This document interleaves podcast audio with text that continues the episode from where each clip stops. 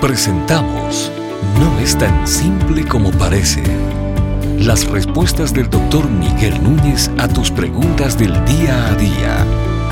Bienvenidos. ¿A qué se refería Jesús cuando le dijo a Pedro que todo lo que atare en la tierra sería atado en los cielos?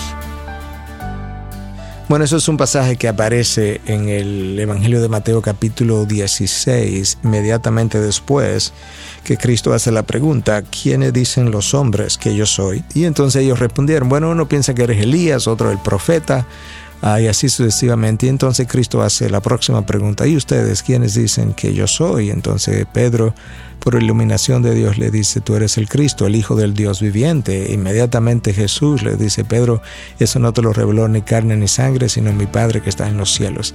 En ese contexto, en esa conversación, Jesús eh, le dice a Pedro que le dará las llaves del reino de los cielos y lo que ate en la tierra será atado en los cielos y lo que desate en la tierra será desatado en los cielos.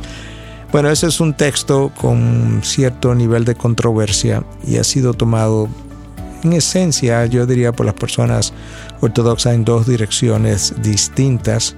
Una es que eh, las llaves a las que se estaba refiriendo Jesús con relación a Pedro, y en este caso con relación a Pedro, porque hay otra interpretación que voy a dar en un momento, y es que en realidad este texto Jesús lo estaba aplicando a todos los apóstoles y no solamente a Pedro. Pero vamos a comenzar con esa. Si se refiere verdaderamente a Pedro, una de las interpretaciones que yo creo que que es buena y válida, es que el Evangelio, la predicación del Evangelio es la llave del reino de los cielos, es lo que me permite entrar. Y ciertamente Pedro predicó el Evangelio abriendo las puertas para los tres grupos de personas que existían en la antigüedad. En la antigüedad habían judíos, en la antigüedad habían gentiles considerados como temerosos de Dios, como Cornelio, que eran gentiles que tenían un cierto temor del Dios de la Biblia, el Dios creador, pero que no conocían a Cristo todavía, y estaban los samaritanos. Entonces, cuando uno lee el libro de los Hechos, ¿con qué nos encontramos? Que Pedro es la persona que predica el Evangelio en el capítulo 2 del libro de los Hechos y judíos que estaban ahí el día de Pentecostés creyeron. Hubo como 3.000 nuevos creyentes o no como, tres mil nuevos creyentes, dice la palabra. Entonces Pedro predica el Evangelio y es quien le abre la puerta, por así decirlo, a los judíos que hasta ese momento no habían recibido a Cristo como Señor y Salvador. Cuando comienza a producirse un avivamiento en Samaria, producto de la predicación de Felipe, en el mismo libro de los Hechos, descrito un poco más adelante, eh, ¿qué ocurre? Que Pedro y Juan bajaron a Samaria para confirmar que ciertamente el avivamiento era real. Y cuando llegaron allá, pues se dieron cuenta que Dios también le había dado a los samaritanos el mismo don, el mismo don de lengua que ellos habían recibido como confirmación de la nueva era de la gracia y, y del Espíritu de Dios y es Pedro quien confirma el avivamiento para los samaritanos. Ahí está el segundo grupo. Y el tercer grupo eran los gentiles, los gentiles piadosos. Y tú encuentras que Pedro es a quien Dios le da la visión para que vaya a visitar a Cornelio, se junte con Cornelio.